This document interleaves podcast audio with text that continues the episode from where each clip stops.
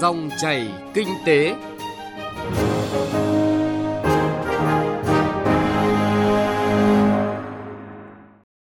Các biên tập viên Thành Trung và Hà Nho kính chào quý vị và các bạn. Chúng ta lại gặp nhau trong dòng chảy kinh tế trên kênh Thời sự VOV1 Đài Tiếng Nói Việt Nam. Chương trình hôm nay thứ tư ngày 19 tháng 4 có những nội dung sau đây.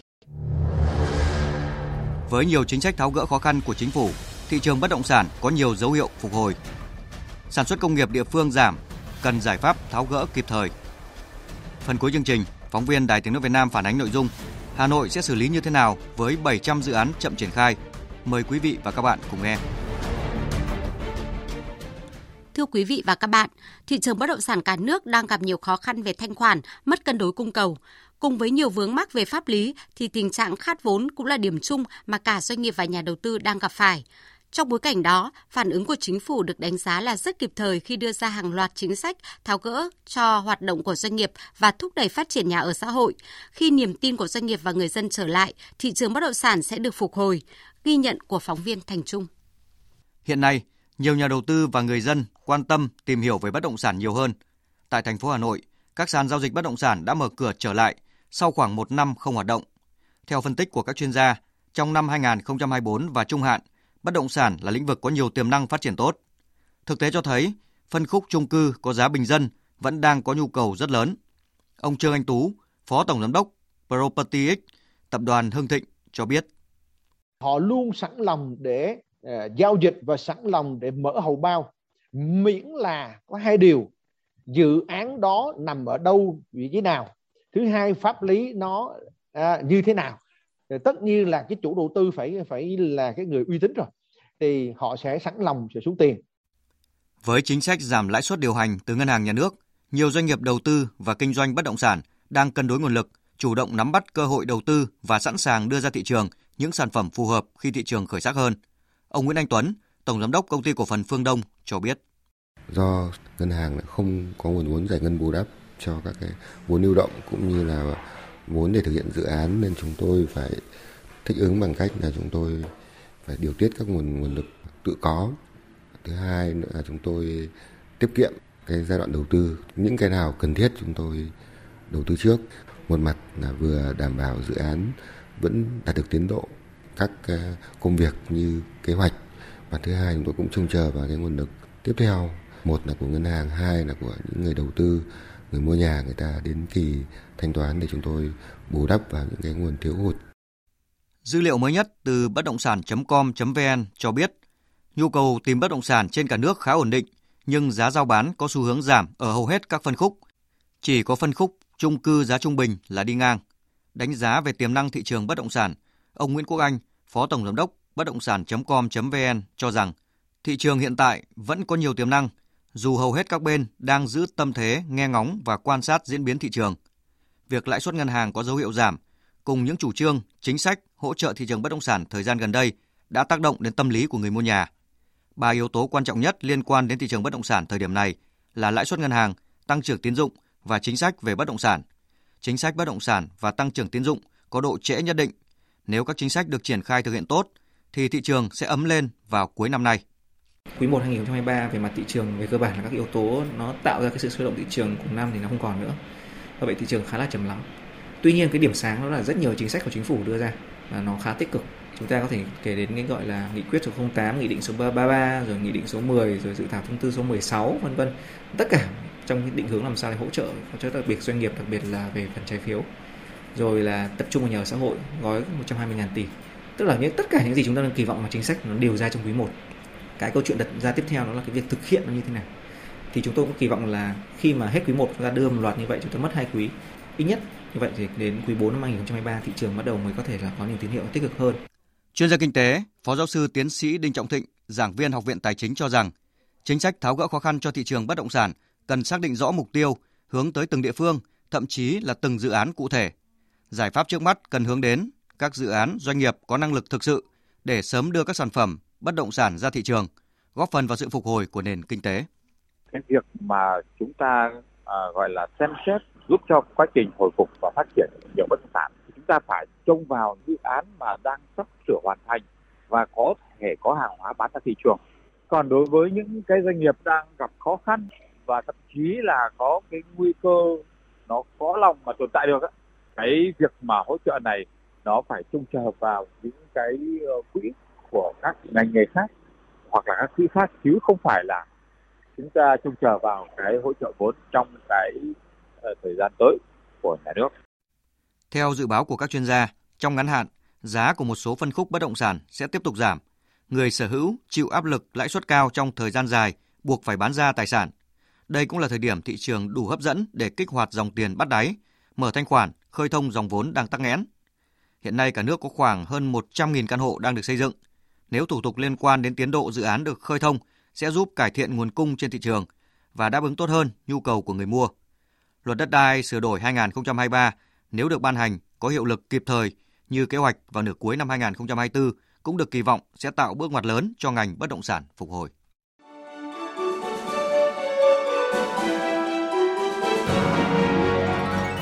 Dòng chảy kinh tế, dòng chảy cuộc sống.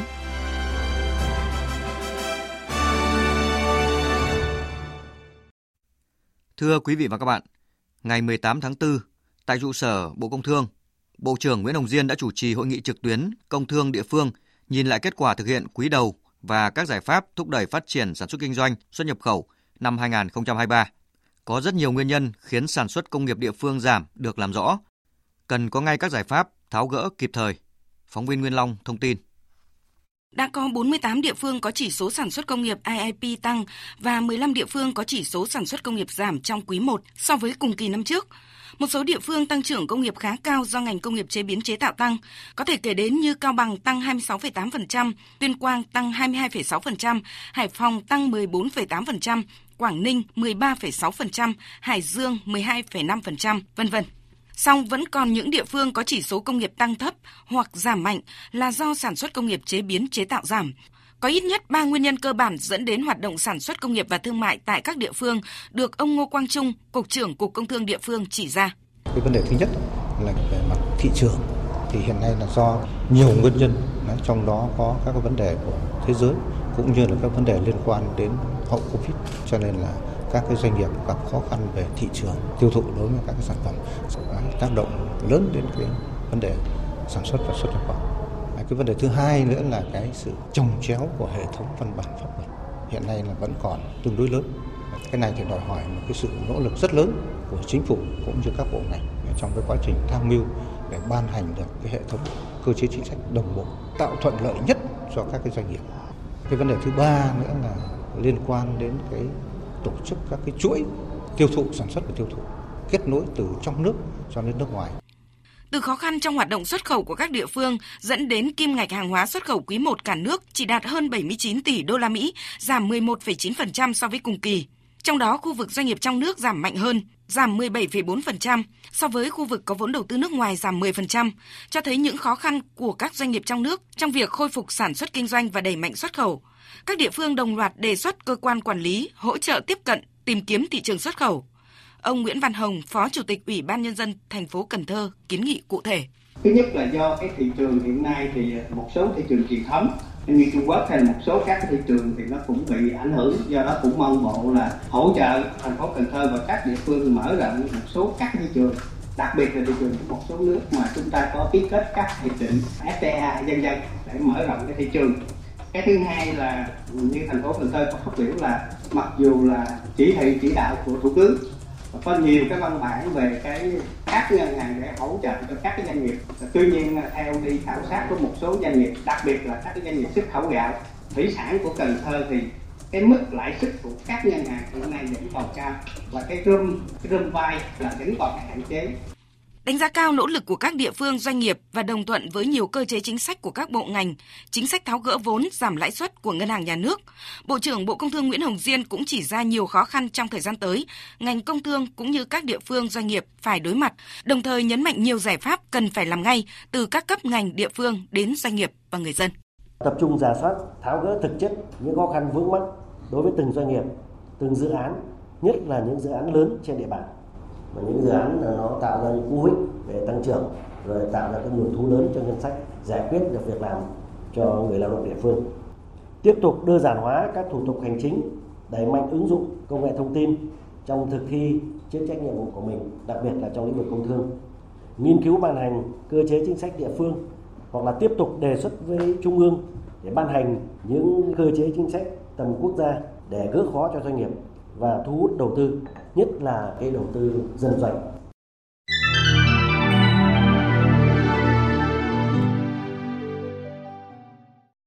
Thưa quý vị và các bạn, trước thực trạng 700 dự án có sử dụng vốn ngoài ngân sách chậm triển khai với tổng diện tích đất được giao là hơn 5.000 ha, Ủy ban nhân dân thành phố Hà Nội yêu cầu các sở ngành địa phương giả soát, phân loại, quyết liệt xử lý tồn tại này.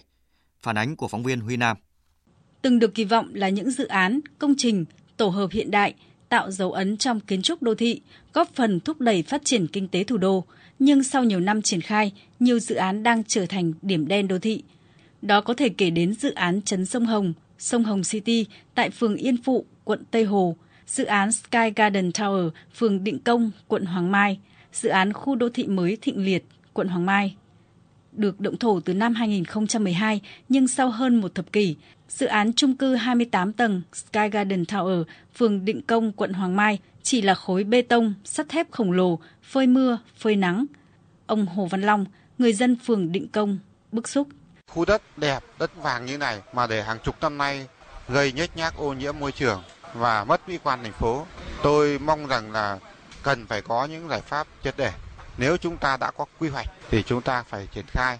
Trong trường hợp cần thiết chúng ta có thể thu hồi để giao cho người khác. Tương tự tại quận Tây Hồ là dự án Trấn Sông Hồng, Sông Hồng City với diện tích 60.000 m2, phê duyệt đầu tư năm 1995. Dự án xây dựng nhà ở và văn phòng làm việc, gọi tắt là dự án IDC, phê duyệt đầu tư năm 1999. Hơn 20 năm nay, sau cái gật đầu của chính quyền thành phố Hà Nội, hai dự án lớn từng được kỳ vọng là điểm nhấn trong kiến trúc đô thị, làm thay đổi diện mạo khu vực quận Tây Hồ lại trở thành dự án treo từ năm này qua năm khác. Ông Hoàng Xuân Sáng, Giám đốc Trung tâm Phát triển Quỹ đất quận Tây Hồ cho biết. Thì các dự án này thì toàn những cái đất là vị trí đất là có giá trị. Chúng tôi cũng rất mong muốn là các ban ngành của thành phố, trung ương sớm có cái giải pháp vừa là để khai thác hiệu quả cái ờ, quỹ đất vừa là đảm bảo cái đời sống của bà con dân trong vùng dự án vừa đảm bảo cảnh quan môi trường trong khu vực của thành phố theo đánh giá của Hội đồng Nhân dân thành phố Hà Nội, việc chậm triển khai kết luận giám sát là do quy định pháp luật về quản lý đất đai, quản lý đầu tư, xây dựng còn trồng chéo, chưa đồng bộ và chậm được tháo gỡ. Sự phối hợp giữa các cơ quan chuyên ngành của Ủy ban Nhân dân thành phố chưa xuyên suốt, chưa quy định trách nhiệm cụ thể của từng ngành cấp trong việc phối hợp theo dõi, đôn đốc, kiểm tra. Trong buổi làm việc với một số quận huyện mới đây, ông Trần Sĩ Thanh, Chủ tịch Ủy ban nhân dân thành phố Hà Nội yêu cầu các đơn vị địa phương tiếp tục tập trung kiểm tra, xử lý 700 dự án vốn ngoài ngân sách có sử dụng đất chậm triển khai trên địa bàn, kiên quyết thu hồi, chấm dứt và hỗ trợ thu hồi các dự án chậm triển khai, không để tình trạng chây ì kéo dài. Quy hoạch là gốc là nền tảng. Nên là những cái gì nó gọi là phù hợp, con phù hợp quy hoạch thì chúng ta cho tồn tại. Cái gì không phù hợp nữa, thu hồi chủ trương, điều chỉnh chủ trương thì sau đó mới đến nhân tố thứ hai, đó là nhân tố là năng lực nhà đầu tư. Năng lực nào nhà đầu tư mà thực sự là mạnh, mà thực sự người ta là người thật, được thật. Thì mới tạo điều kiện ta làm. Vâng thưa quý vị và các bạn, người đứng đầu chính quyền thành phố Hà Nội cũng yêu cầu thống kê phân loại các dự án theo quy định, lựa chọn địa phương còn tồn tại nhiều dự án để kiểm tra giả soát. Trước mắt, tập trung kiểm tra xử lý các dự án lớn, chậm triển khai và phân cấp phân rõ trách nhiệm cho từng đơn vị. Đến đây thì thời lượng của dòng chảy kinh tế cũng đã hết. Chương trình hôm nay do biên tập viên Thành Trung và nhóm phóng viên kinh tế thực hiện. Cảm ơn quý vị và các bạn đã quan tâm theo dõi.